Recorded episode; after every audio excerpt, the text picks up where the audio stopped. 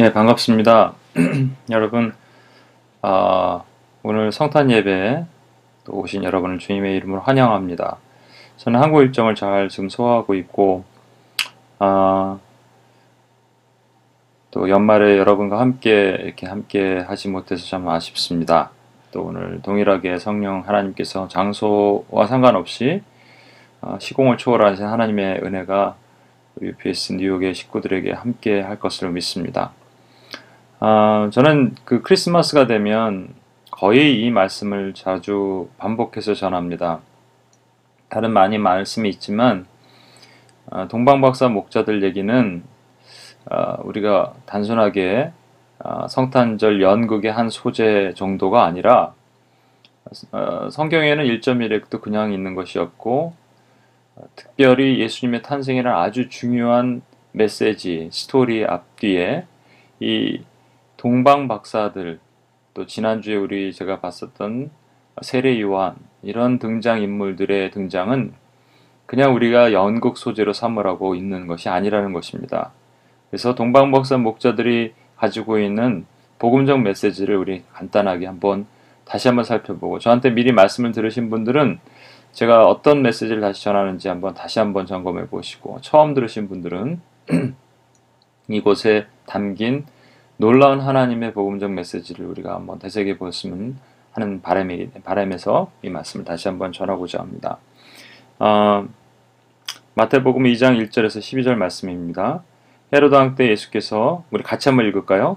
헤롯 왕때 예수께서 유대 베들레헴에서 나시매 동방으로부터 박사들이 예루살렘에 이르러 말하되 유대인의 왕으로 나신 이가 어디 계시냐 우리가 동방에서 그의 별을 보고 그에게 경배하러 왔노라 하니 헤로드 왕과 온 예루살렘이 듣고 소동한지라. 왕이 모든 대제사장과 백성의 서기관들을 모아 그리스도가 어디서 나겠느냐 물으니 이르되 유대 베들레헴이오니 이는 선지자로 이렇게 기록된 바. 또 유대 땅 베들레헴아 너는 유대 고을 중에서 가장 작지 아니하도다. 내게서 한 다스리는 자가 나와서 내 백성 이스라엘의 목자가 되리라 하였음이니라. 이에 헤롯이 가만히 박사들을 불러 별이 나타난 때를 자세히 묻고 베들레헴으로 보내며 이르되 가서 아기에게 아기에 대하여 자세히 알아보고 찾거든 내게 고하여 나도 그에 가서 그에게 경배하게 하라. 박사들이 왕의 말을 듣고 갈새 동방에서 보던 그 별이 문득 앞서 인도하여 가다가 아기 있는 곳 위에 머물러 서 있는지라. 그들이 별을 보고 매우 크게 기뻐하고 기뻐하더라. 집에 들어가 아기와 그의 어머니 마리아 함께 있는 것을 보고 엎드려 아기께 경배하고 보배압을 열어 황금과 유향과 몰약을 예물로 드리니라. 그들은 꿈에 헤롯에게로 돌아가지 말라 지시함을 받고 다른 길로 고국에 돌아가니라. 우리 성탄절 되면 성탄 카드를 많이 주고받습니다. 그렇죠? 성탄 카드에 주로 등장하는 인물이 이렇게 나와 있습니다. 어린 음, 구유에 쌓인 어린 아기 예수님, 그리고 그의 어머니 마리아, 남편 요셉, 동방에서 온 세 박사들, 그리고 오늘 성경에 나오지 않았지만 말씀에 나오지 않았지만 누가복음 2장에 나오는 목자들, 천사들이 가장 먼저 어, 알렸던 목자들, 그리고 하늘에 있는 하늘에 있는 큰 별 이런 어, 성탄 카드를 주로 주고 받습니다. 근데 어, Nativity Story라는 영화에서 한 나온 한 장면인데요. 그런데 재밌는 것은 어, 이 목자들과 동방 박사들이 어, 동방 박사는 마태복음에 나타나고 목자들은 누가복음에 등장하는데 이 동방 박사와 목자들의 등장 시간이 틀릴 가능성이 있다라는 겁니다. 그것도 정확한 건 아니지만 우리가 그런 가능성을 오늘은 좀 그런 어, 가능성에 대해서 타진해 보는 시간이 됐으면 좋겠어요. 어, 분명히 목자들에게는 천사가 가장 먼저 나타나서 들에 있는 목자들에게 나타나서 어, 보라 아, 하나님의 어린 양 어, 우리 누가복음 한 2장을 한번 찾아보자. 같이 한번 누가복음 2장을 찾아보면 어, 2장 8절입니다. 그 지역의 목자들이 밤에 밖에서 자기 양떼를 지키더니 주의 사자가 곁에 섰고 주의 영광이 그들을 두루 비춤에 크게 무서워하더라. 천사가 이르되 무서워하지 말라 보라 내가 온 백성에게 비칠 큰 기쁨의 좋은 소식을 너에게 전하노라. 오늘 다윗의 동네 너희를 위해 구주가 나셨으니 곧 그리스도 주시니라. 그리고 쭉 내려가서 천사들이 노래를 하죠. 그리고 15절 천사들이 떠나 하늘로 올라가니 목자가 서로 말하되 이제 베들레헴으로 가서 어, 주께서 우리에게 알리신 바 이 이루어진 일을 보자 하고 아, 빨리 가서 16절에 빨리 가서 마리아와 요셉과 구의 누인 아기를 찾, 찾아봤습니다. 그러니까 빨리 갔다라고 되어 있으니까 바로 그 예수님의 나신 그것을 가장 먼저 경배했겠죠. 그렇다면 오늘 나타난 이 동방의 박사들은요, 어, 별을 처음 봤던 때가 어, 예수님이 만약에 탄생이 별을 처음 봤던 때라면 이런 분명히 가정이 있어야 됩니다. 어, 별을 처음 봤던 때와 예수님의 탄생과 상관이 없다면 음, 이런 추측은 안 맞지만 별을 처음 봤던 때가 예수님의 나심의 때라면 어, 이들은 별을 보고 나서 바로 그 다음 날 여기 온 게 아니라는 거예요. 그것을 어떻게 알 수 있냐면 그들이 별을 보고 왔을 때 어, 헤로당이 이렇게 에, 그 동방에서 온 박사들이 좀 이렇게 유별난 복장도 하고 왔기 때문에 어, 예루살렘 사람들이 주목해 보았을 것이 아닙니까? 예루살렘의 왕궁에 들어가서 헤로당을 접견하고 이렇게 얘기합니다. 우리가 왕을 경배하러 왔노라. 그러니까 예루살렘이 소동했다고 돼 있어요. 깜짝 놀란 거죠. 그리고 헤로당이 어, 그 대제사장과 서기관들을 불러서 어, 성경에 어디서 왕이 나도록 기록되어 있느냐 하니까 미가서 5장 2절에 있는 말씀을 얘기한 겁니다. 베들레헴이다. 아, 그럼 베들레헴에 가서 경배를 해라. 그럼 나에게 좀 알려주면 내가 가서 그에게 경배하고자 한다. 이렇게 얘기하는 거예요. 헤로당은 죽일라 그러는 거죠. 꿈의 천사가 그 이 동방 박사들에게 경배한 이후에 나타나서 헤로당에 가지 말라 하니까 그들이 이제 어, 그냥 고국으로 돌아간 것을 보고 헤로당이 분개합니다. 그래서 성경에 보면 두 살 밑에 아이, 남 사내 아이들을 다 죽이죠. 두 살 밑에 사내 아이들을 다 죽일 때 성경이 뭐라고 기록하고 있냐면 이렇게 기록합니다. 이에 헤롯이 박사들에게 속은 줄을 알고 심히 노하여 사람들을 보내어 베들레헴과 그 모든 지경에 있는 사내 아이들을 사내 아이를 박사들에게 자세히 알아본 그때를 표준하여 그때를 표준하여 두 살부터 그 아래로 다 죽이니라. 그러니까 그때를 표준하여라는 것은 뭐냐면 별이 처음 나타났던 때로부터 약 2년 정도 흘렀다라는 것을 우리가 유추해 볼 수 있죠. 물론 별이 처음 나타났던 때가 예수님이 탄생 때가 아니라면 이런 유추는 틀립니다. 그러나 별이 처음 나타났던 때가 예수님의 탄생의 때라면 이런 유추는 가능성이 있는 것이죠. 뭐 이런 유추를 가능성이 있다 없다를 떠나서 또 한 가지 가능성은 뭐냐면 어, 동방의 박사들은 분명히 어, 디로 경배하러 왔냐면 집으로 경배하러 왔어요. 어, 마태복음 2장 10절입니다. 저희가 별을 보고 가장 크게 기뻐하고 기뻐하더라. 집에 들어가 이 집이라고 얘기하는 것은 오이코스란 말인데 여기는 마구간이 아닙니다. 집이에요. 분명히 성장한 어린 아기 예수를 이들이 경배했을 가능성이 있다라는 것이죠. 아, 중요한 건 뭐냐면 박사들이 어떻게 아기를 찾을 수 있었나 하는 겁니다. 우리가 아기를 찾을 수 있었던 가장 어, 가능성 있는 음, 것은 뭐냐면 어, 하늘에서 빛이 쫙 비치는 것이죠. 그렇죠? 하늘에서 빛이 비쳐서 동방 박사를 어, 가 이렇게 그들을 경배하게 찾을 수 있게 하는 거예요. 그렇게 되면 큰일 나죠. 그죠? 헤로당이 바로 죽일 거 아니에요. 그리고 동방 박사 눈에만 하늘의 빛이 비쳤고 일반 사람들의 눈에는 안 비쳤겠습니까? 만약에 베들렘에서 하늘에서 큰 빛이 비쳤다면 그러면 뭐 이렇게 난리 났겠죠. 그런데 그런 일이 없었다는 것이죠. 아, 또 하나 동방 박사들은 도대체 누구인가? 이 사람들 복장이 보니까 좀 독특하잖아요, 벌써. 동방 박사들이 도대체 누구인가에 대해서 의견이 많은 뭐 의견들이 있습니다. 가설들도 있고 아, 최고 하이라이트는 동방 박사들은 한국에서 왔다 이렇게 얘기하는. 왜냐면 2년 정도 처음 별을 봤을 때가 2년이라면 열심히 그때부터 달려서 말 타고 막 실크로드를 타고 오면은 예, 동쪽 끝에 작은 나라 그 당시로 따지면 뭐 2000년 전 유대 땅이니까 뭐 아, 2000년 전이니까 신라 시대가 되나요? 그렇게 왔을 것이다 이런 거죠. 한국 사람들은 참 이런 걸 좋아해요. 그래서 허리 꺾인 호랑이 지도가 분명히 전 토끼인데 제 눈으로 아무리 봐도 이건 토끼예요. 착한 토끼. 그런데 호랑이를 거기다 쑤셔 넣어 갖고 허리가 막 꺾이고 예수님도 막 허리 긴 예수님 어, 이런 거 좋아합니다. 한국 사람들은 오랫동안 이렇게 압제를 받아서 그런지 모르겠어요. 뭐 주변 국 강대국에 침략도 받고 그래서 근데 호랑이가 아니라 토끼죠 토끼.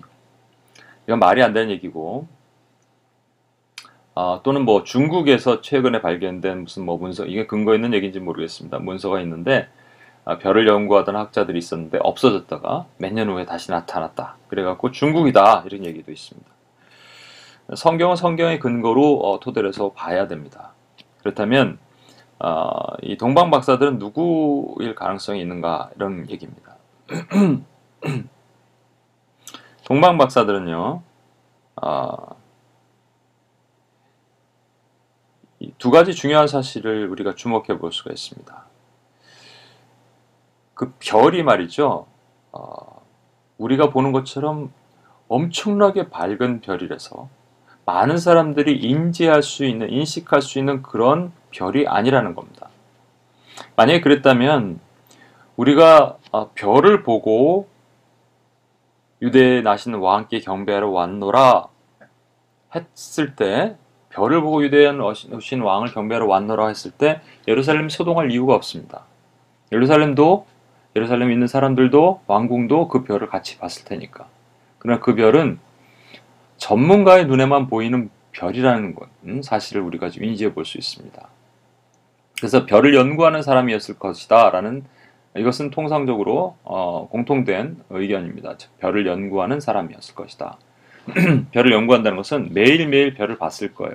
그래서 별의 미묘한 변화지만 아주 독특한 변화를 보고 그 별을 보고 아 어, 어떤 왕이 나셨을 것이라는 것을 알 수 있었던 별을 연구하는 사람 혹은 점성술사 여기서 박사라고 얘기하는데 박사는 점을 별점을 치는 사람들을 얘기하는 거예요 사실은 그렇다면 별점을 치거나 별을 연구하는 어, 무슨 천문학자 이런 사람들 이런 사람들 중에 하나 있었을 것이다는 가능성 두 번째 그들이 왜 이 별을 봤으면 별이 하늘에서 빛이 유대 땅으로 쫙 내려갔고 정말로 동쪽의 신라에서 왔단 말이죠. 신라에서 하늘에 별이 떴는데 어떻게 유대 땅까지 왔냐는 거예요. 왜 예루살렘까지 왔냐는 겁니다. 예루살렘으로 왔죠. 베들레헴으로 안 가고. 그러니까 그들이 분명히 이스라엘의 왕이 나신다는 것은 별을 보고 그것이 이스라엘의 왕이라는 것은 알았는데 성경의 더 깊은 부분을 깨닫지 못했던 사람들이에요. 그러니까 표면적인 부분은 조금 아는데 더 깊은 부분, 베들레헴에서 왕이 나신다는 미가서 5장 2절 정도는 잘 몰랐던 사람들이에요. 그럼 미가가 성경을 기록하기 이전 사람들 가능성이 되게 높은 것이죠. 그렇죠? 어, 이, 전 사람들이 어떤 그 영향을 받았던 이전 사람들이라는 게 아니라 이 이전 사람들의 영향을 받았을 가능성이 높다는 것이죠.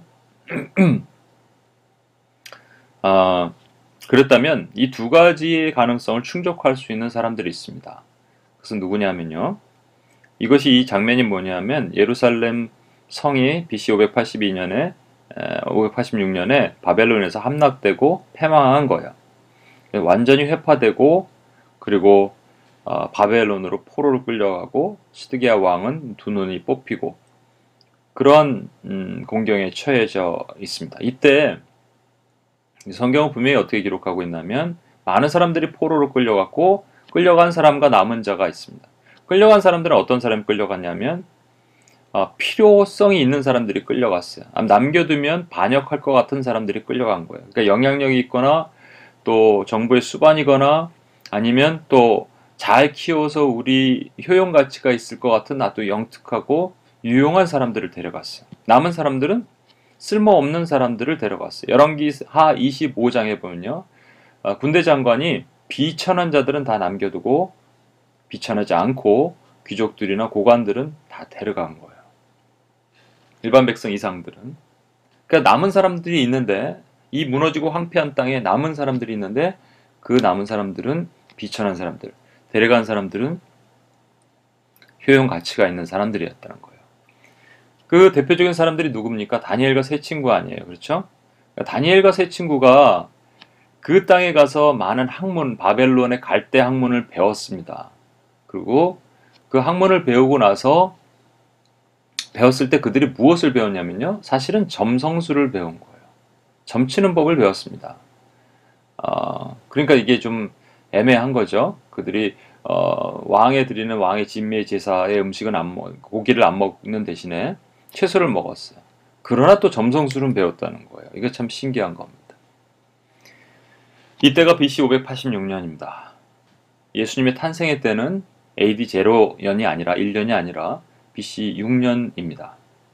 그렇다면 580년 전에 있었던 그 사건 이후에 그 후대들이 많이 흘렀을 거 아닙니까? 그리고 나서 아닥사스터 왕 때, 아, 그 다리오 왕 때 이제 메데 바사를 거쳐 다리오 왕 때 1차 포로 귀환 명령을 내립니다. 그래서 포로들이 귀환을 하죠.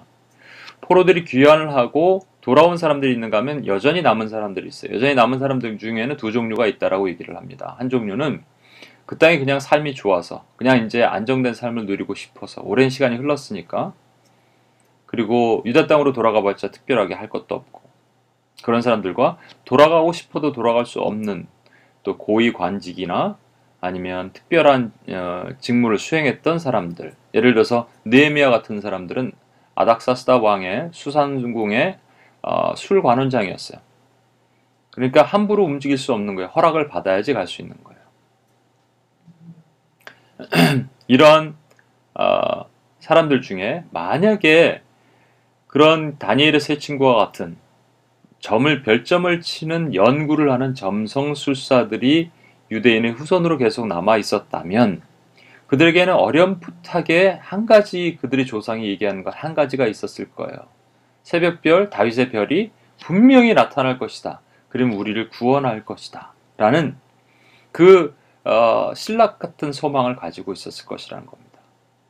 다니엘은 어떻게 했어요? 어, 예루살렘 향하여 창문을 열고 하루에 세 번 그 무릎을 꿇고 기도했어요. 나라 민족을 위해서 기도했고 그리운 예루살렘 땅을 향해서 기도했단 말이에요. 그렇다면 이 두 가지가 충족이 되는 케이스가 메소포타미아 이 어, 바사 이제 그 바벨론의 후대가 이제 메데아 바사잖아요. 페르시아잖아요. 페르시아 땅에 있었던 이 유대인의 후손일 가능성이 가장 높지 않을까? 이것도 추측입니다. 정확하게 모르지만 오늘은 좀 가정하에 우리가 그렇지만 이것이 가장 성경적이지 않을까 우리 생각하는 거예요. 뭐 한국 땅 신라 사람이 오는 거 이런 게 아니라 유대인의 왕으로 나신 이가 어디 계시냐? 우리가 동방에서 그의 별을 보고 그에게 경배하러 왔노라. 또 한 가지 어, 하늘에서 별이 어떻게 에, 이렇게 에, 환하게 이렇게 비춰서 아까도 본 것처럼 그렇다면 어떻게 이들이 어, 베들레헴에까지는 이제 자기들이 예루살렘에 가서 성경에 베들레헴의 왕이 나셨다는 얘기를 들었거든요. 그러면 베들레헴이 그큰 동네는 아니지만 여기서 예수님께서 2년 후라면 어떤 집에 들어가 사셨을 텐데 도대체 그 동네 아이들을 다 뒤졌을까? 아니면 당신이 왕이십니까? 당신의 애가 왕입니까? 이렇게 했겠어요? 어떻게 찾았겠냐고요. 세 가지 가능성이 있습니다. 첫 번째는 이들이 예수님을 경배하고 나서 헤로당에 돌아가지 못하게 한 것이 꿈에 나타난 천사거든요. 그래서 천사가 나타나서 그들을 어, 그들에게 이제 예수님이 어디 계시다라는 것을 알려주었을 가능성이 있다라는 거예요. 두 번째는 진짜 하늘의 별이 서츄라이트처럼 쫙 그 집을 비치는 거죠. 근데 이첫 어, 번째 가능성 어,는 성경에 기록이 되어 있지 않습니다. 물론 우리가 가정을 할 수 있지만 그렇다면 천사가 분명히 그렇게 얘기했겠죠. 어, 그런 것이 기록이 되어 있었을 겁니다. 두 번째 가능성은 매우 위험한 가능성이죠. 이것은 헤로당이 죽일 수 있기 때문에 그렇게 하진 않으셨을 거예요. 그 세 번째 가능성은 뭐냐면 누군가 알려주는 거예요. 미리 알고 있었던 사람이 알려주는 거예요. 그 미리 알고 있었던 사람은 세 명입니다. 그렇죠? 마리아 있고 그 다음에 요셉 있고 아마 그 외에 구경꾼이 한두 명 있었을 가능성이 있습니다. 모르니까 그리고 목자들이 있다는 겁니다. 아, 목자들 아까 우리가 봤던 것처럼 목자들의 가장 큰 특징이 2장 10절에 있는 말씀이에요. 뭐냐면 그 지역의 목자들이 밤에 밖에서 자기 양떼를 지키더니 자기 양떼를 지키는 목자에게 천사가 나타났습니다. 이 당시 목자는요 가장 비천한 어, 계층 중에 하나예요. 가장 낮은 사람들 중에 하나입니다. 그 목자들에게 왜 어, 만약에 목자들이 어, 지금 베들레헴 땅에 들어온 그 동방 박사들이 무엇을 막 찾고 있을 때 말이죠. 우리 상상을 해볼 수 있잖아요. 뭘 찾고 있는데 뭘 찾는지 사람들이 웅성거리는 거. 저 사람들 누구야? 뭐야? 하는데 왕을 찾으러 왔다라는 거예요. 2년 전에 별을 봤는데 2년 전쯤엔 태어났을 그 왕을 찾으러 왔다고 막 얘기하는 그 소문이 목자들 귀에 들렸겠습니까? 안 들렸겠습니까? 들렸겠죠. 베들레헴에 뭐 기거하지 않지만 베들레헴 밖에서 어, 양을 치면서 기거하는 그 목자들 귀에 들어, 들어갔다면 그 중에 한 명이 막 뛰어오지 않았겠어요? 박사님들, 박사님들 들으십시오. 왕을 찾습니까? 예, 왕을 찾습니다. 2년 전에 낳은 왕이십니까? 그렇습니다. 우리가 알고 있습니다. 혹시 그래서 그 집으로 데려가지 않았을까? 마리아, 요셉이 있는 집으로. 그러니까 동방의 박사들이 그 남루한 어떤 집으로 들어갔을 때 그들에게는 아까 우리 그림으로 봤던 그 장면 같이 있는 거죠. 마구간이 아닌 어떤 집에서 같이 경배를 드리는 새로운 장면이 우리가 연출이 돼야 된다는 것입니다. 그렇다면 천사들은 왜 목자들에게 나타났겠는가 이런 겁니다. 천사들이 왜 목자들에게 나타났겠는가? 이것도 가설입니다. 그래서 우리가 사실 오늘 말씀에는 많은 가설이 있지만 성경의 근거를 둔 가설을 한번 생각해 보자는 것이죠. 음, 이 목자들은 매우 비천하고 낮은 자들이죠. 비천하고 낮은 자들이고 자기 양떼를 지키고 꿋꿋하게 자기 일을 하던 사람들에게 천사가 나타났다 이렇게 해석을 할 수도 있습니다.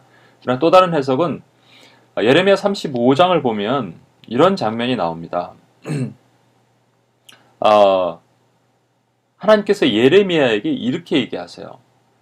레갑의 자손들이 있는데 그 당시 그 바벨론의 포로로 끌려가기 바로 직전에 풍전 등화 같은 예루살렘 땅이었습니다. 풍전 등화 같은 예루살렘 땅에서 유대 백성들이요 여전히 폐역함을 폐역한 대로 행동을 하고 하나님께 돌아오지 않고 그래서 하나님의 진노가 극에 달았을 때 하나님께서 예레미야 선지자에게 너희는 레갑의 자손들을 찾아가서 이렇게 얘기해라 포도주를 마셔라 이게 하나님의 명령이다 포도주를 마셔라 이렇게 얘기를 하는 거예요. 그런데 하나님의 말씀임에도 불구하고 이 레갑의 자손들이요. 이게 간이 배 밖으로 나왔어요. 이렇게 이렇게 얘기하는 거예요. 그들이 이르되 우리는 포도주를 마시지 아니하겠노라. 레갑의 아들 우리 선조 요나답이 우리에게 명령하여 이르기를 너희와 너희 자손은 영원히 포도주를 마시지 말며 너희가 집도 짓지 말며 파종도 하지 말며 포도원을 소유하지도 말고 너희는 평생 동안 장막에 살아라. 그리하면 너희가 머물러 사는 땅에서 너희가 생명이 길리라 하였으므로 포도주를 마시지 않겠다는 얘기예요. 하나님의 명령을 따르지 않겠다는 이런 정말로 정신 나간 사람들이 어디 있냐는 거예요. 그런데 놀라운 사실이 있습니다. 이 얘기를 하니까 하나님께서 이렇게 말씀하시요 이거는 200년 전에 말이죠. 레갑이라는 레갑의 자손의 200년 전에 선조가 됐던 요나답이라는 한 사람이 이 후손들에게 명한 명령이에요. 그렇게 순결하고 거룩하게 살아라. 요나답이란 사람은요. 성경에 매우 어, 거룩하게 살았던 사람입니다. 요나다브의 이 이름 자체가 어, 여호와는 관대하시다라는 뜻이에요. 그래서 겐 사람 레갑의 아들 요나답, 요나답이 그 후손에게 이렇게 얘기했어요. 우리는 너희는 장막도 짓지 마라. 그리고 포도원도 재배하지 마라. 식물 재배하지 말고 포도주도 마시지 마라. 그리고 정결하고 거룩하게 이 밖에 나가서 양을 치며 어, 염소를 치며 목동으로 살아라. 이 말씀을 기억한 후손들이 그렇게 살았다는 거예요. 근데 예레미야 35장에 하나님께서 이렇게 말씀하십니다. 18에서 19절입니다. 예레미야가 예갑의 사람의 가문에게 이르되 만군의 여호와 이스라엘 하나님께서 이같이 말씀하시길 너희가 너희 선조 연하된 명령을 순종하여 그의 모든 규율을 지키며 그가 너에게 명령한 것 같이 행하였도다. 그러므로 만군의 여호와 이스라엘 하나님께서 이같이 말씀하시느니라 레갑의 아들 요나답에게서 내 앞에 설 사람이 영원히 끊어지지 아니하리라. 그러고 나서 유다 백성들을 책망하시는 거예요. 유다 백성들을 너희는 레갑의 자손처럼 행하지 않았다. 이 모든 유다 땅에 있는 모든 땅이 다 더럽고 폐역해서 결국은 바벨론은 포로로 끌려갈 것이다. 레갑의 자손들은 포로로 끌려갔나요? 안 끌려갔겠죠. 왜냐하면 비천한 사람들이니까. 미천하게 에, 들여서 양을 치는 사람들이니까 열왕기하 25장에 있는 말씀처럼 군대 장관이 미천한 자, 더 poorest man들은 놔뒀다는 거예요.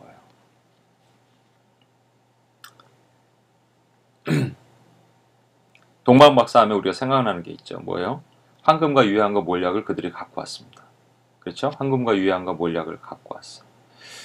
이 베, 저 베들레헴이라는 그 예언의 말씀이 미가서 5장에 있는 말씀이거든요. 그럼 미가서 5장 바로 전 말씀을 보면 이 어떤 단서가 있지 않을까 생각을 합니다. 우리 단서를 한번 찾아볼까요? 미가서 4장 10절에 있는 말씀입니다. 여기서 이런 말씀이 있어요. 딸 시온이요. 시온이라고 얘기하는 것은 이스라엘을 얘기하는 겁니다. 딸 시온이여 해산하는 여인처럼 힘들어 나을지어다. 해산하는 여인처럼 나을지어다라고 얘기하는 것은 여인이 고통스럽게 낳는 게 무엇이겠어요? 예, 새롭게 태어나는 것을 얘기하는 거예요. 새로운 사람들이 탄생하는 것을 얘기하는 겁니다. 죽음의 권세 가운데서 해방되는 것을 얘기하는 거예요. 이제 내가 성읍에 나가서 들에 거주하며 여기 들에 거주했던 사람이 누굽니까? 성읍에서 나와서 성읍이라는 것이 뭐예요? 예루살렘이고요. 예루살렘이면 무엇을 상징했어요? 헤롯과 바리새인과 대제사장이 거주하고 있었던 곳이 아니에요. 그곳에서는 왕이 없다는 거예요. 그게 뭐예요? 율법주의예요. 율법의 틀이에요. 그들이 그렇게 목숨 걸어 지키고 했던 그 율법의 틀 안에서는 예수가 없다라는 겁니다. 예수는 그곳에 계시지 않고 낮고 천한 곳에 은혜로 우리 이 땅에 오셨다라는 것을 보여주시는 거예요. 그렇죠? 그래서 내가 성읍으로 나가서 들에 거주해라 라는 거예요. 내가 자손들이 들에 거주하죠. 또 여기서 또 바벨론에 이르러 거기에서 구원을 얻으리니 분명히 그들이 바벨론까지 이르러서 구원을 얻는다는 거예요. 만약에 우리의 가설이 맞다면 지금 이 동방 박사가 바벨론을 포로로 끌려갔고 그 이후에 500년, 580년이 지난 시절에 그 히브리인의 후예들이었다면, 유대인의 후예들이었다면, 그들의 마음에 갈망함이 있어요. 그러나 잘 알지 못해요. 중요한 것은 잘 알지 못해요. 알았다면 베들레헴으로 갔겠죠. 그들이 예루살렘으로 갔다고요. 예루살렘에 간 게 뭐예요? 아, 이렇게 하면 구원을 얻을 수 있나 보다 생각하는 율법의 틀이라는 거예요. 잘못된 비진리의 틀이에요. 그 진리의 틀로 이렇게 되면 구원을 얻을 수 있는 거나 갔을 때 그것에 구원이 없었다는 거예요. 그래서 구원을 이끌 수 있는 방법을 제시한 사람들이 있었는데 그들이 뭐냐면 목자들이고 아주 낮고 미천한 자들이에요. 목자들은 이름 없는 사람들입니다. 어떻게 있는지 넘버 2, 넘버 3도 없어요. 그냥 이름도 없어요. 사라졌어요. 그렇다면 또 한 가지 생각할 게 있습니다. 이 동방의 박사들이 가지고 있는 황금과 유향과 몰약 이게 뭐냐? 이것을 이렇게 해석하는 사람들도 있어요. 황금 같은 경우는 마지막에 뭐 어, 교회들이 큰 환란을 당할 테니까 우리가 돈을 잘 비축해야 되고 또 유양 같은 경우는 우리가 열심히 기도해야 되고 목숨 걸어 기도해야 되고 이렇게 하는 건 우리한테 초점이 맞춰준 게 아닙니다 사실은 이게 복음이라면 복음의 진리가 여기에 담겨 있다면 사실은 어떻게 해석을 해야 되냐면 예수 그리스도로 다시 돌려서 해석을 해야 되는 것이 맞는 거예요. 황금이라는 것은요, 황금과 기름 전부 예수님을 상징합니다. 여러분 그 성막에 보면은요, 번제단, 예수님의 그 십자가를 상징하는 번제단, 또 기도를 상징하는 분향단, 그리고 은혜를 상징하는 어, 그 증거궤 전부 금 방막으로 입혔어요. 방막이라는 것은 얇은 금이죠. 어떻게 방막을 만드냐면요. 금을 계속 두드려요. 두드리고 두드리고 두드리면 얇은 방막이 됩니다. 그것을 어디다 입히냐면 조각목이라는 나무에 입히는 거예요. 예수님께서 우리를 위해서 두드림을 당하신 거예요. 채찍을 받으시고 어, 고통을 당하시고 십자가 달리시기까지 해서 우리를 덮으셨어요. 우리는요 백향목이 아닙니다. 백향목이라고 쭉 곱게 쓴 나무가 있거든요. 솔로몬 성전을 건축했던 그 나무 그게 아니에요. 조각목이에요. 삐뚤빼뚤하고요 가시가 있고 늘 배반하고 늘 원망하고 그런 우리 죄의 똥덩어리 같은 우리를 예수님이 덮어주신 거예요. 유향은 뭐냐면요. 유향은 성도들의 기도라 계시록 5장 8절에 어, 이렇게 말씀하셨고 매일매일 분양 드릴 때 썼던 향기입니다. 향기. 성막에 있는 한 향기예요. 이 향기는요.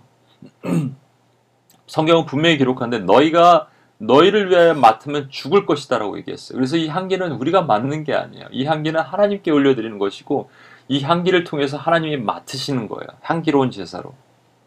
결국 뭡니까? 우리가 기도할 때는 우리를 위해서 기도하는 것이 아닌 거예요.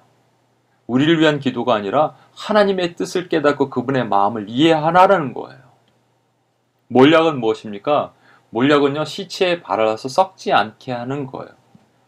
이 썩지 않은 것의 반대는 썩을 것이잖아요. 이 비진리, 비진리의 본질이 뭐예요? 여기서 이 동방의 박사들이 예루살렘으로 찾아갔다는 거예요. 그들이 생각했을 땐 이곳에 왕이 있는 줄 알았다는 거예요. 근데 그곳에는 왕이 없었어요. 그곳엔 폐역함만 있었어요. 거짓이 있었고 비진리만 있었어요. 진리는 그곳에 없었습니다. 진리는 베들레헴에 있었어요. 그것을 인도할 수 있는 아주 작고 이름 없는 비천한 만약에 이들이 레갑의 자손이라면 아니 레갑의 자손이라 아니래도 상관이 없습니다. 자기 양떼를 지키고 있는 아주 작은 자라면 이들은 남은 자이고 그 남은 자들은 바벨론의 포로 가운데 묶여 있는 사람들을 해방하는 역할을 한다는 거예요. 바벨론의 포로가 뭐예요? 지금 지금으로 해석하면 원수의 아래 흑암의 권세에 갇혀 있는 자들이에요.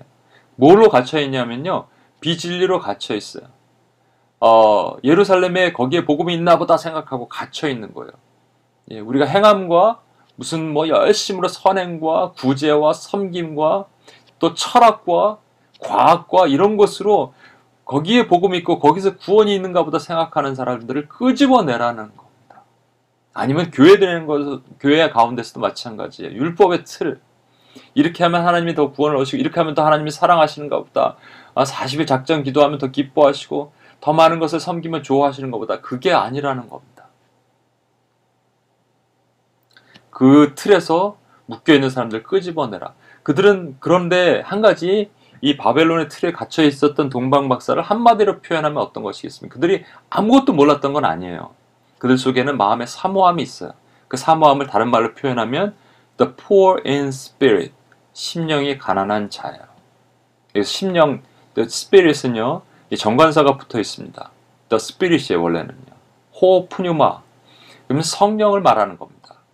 성령의 사모함을 받기를 원하는 자를 얘기하는 거예요. 그것이 가난한 자의 본질입니다. 단순하게 돈 없는 가난한 자를 얘기하는 것이 아니라. 그러니까 뭔가 사모함이 있고 뭔가 갈망함이 있고 그러나 잘 몰라요. 깨닫지 못해. 그런 사람들 끄집어내라는 거예요. 누가? 여기 이름 없는 천사들이. 그래서 주의 이 전으로 가지고 오라는 거예요. 이 엄청난 복음의 메시지를 우리는 기, 기억해야 됩니다. 그때 하나님의 능력이 우리에게 임합니다. 그래서 저희와 저와 여러분은요. 이 레갑의 혹시 레갑의 자손이 맞다면 레갑의 자손이 돼야 돼요. 포도주도 마시지 말고 장막터에 가지 말고 이름 없이 빚도 없이 좀 이름을 드러내고 싶은데요. 포도주도 마시고 싶은데요. 남들 하는 것 좀 다 해보고 싶은데요. 사랑은 자기 유익을 굳지 말라 그러는데 내 유익도 좀 구하고 싶은데 그러면 레갑의 자손으로 자, 자격이 없는 거예요, 사실. 이 자리가 쉬운 자리는 아닙니다. 어려운 자리로 주님께서 우리를 부르셨어요. 그렇다면 이 일을 감당할 수 있는 또한 능력도 우리에게 주셨을 것이라 믿습니다. 2013년 한 해를 우리가 하나님 은혜 가운데 있었다면 2014년엔 또 새로운 사명을 받고 주 앞에 나가길 원합니다. 바벨론의 포로의 압제 가운데 묶여 있던 자들이 해방받고 주님 앞에 돌아온 일들이 우리 기도 가운데 임하게 될 것을 예수 그리스도의 능력의 이름으로 선포하며 축복합니다. 같이 한번 기도하시겠습니다. 하나님 아버지 감사합니다. 우리에게 하나님의 놀라운 일들을 허락하셨습니다. 이제 이를 감당하고 주 앞에 설 수 있는 어, 새로운 사명을 가진 레갑의 자손들이 되길 소망합니다. 음, 바벨론 포로 안에 묶여서 포로된 자들을 해방받게 하시고 남은 자들로 비천한 자들로 그 일을 감당하게 하신 하나님의 놀라운 축복의 은혜를 감사하며 선포합니다. 주님 영광의 하나님 영광 받으시옵소서. 2000년 전 유대 땅에 우리에게 오셔서 생명의 빛이 되어 주시고 베들레헴의 작은 곳에서 하나님 어, 왕궁에 거하지 않고 그곳에 계셔서 우리의 어, 생명이 되어 주신 우리 주 예수 그리스도의 이름을 찬양합니다. 감사드리며 우리를 원하신 예수님의 이름으로 기도합니다. 아멘.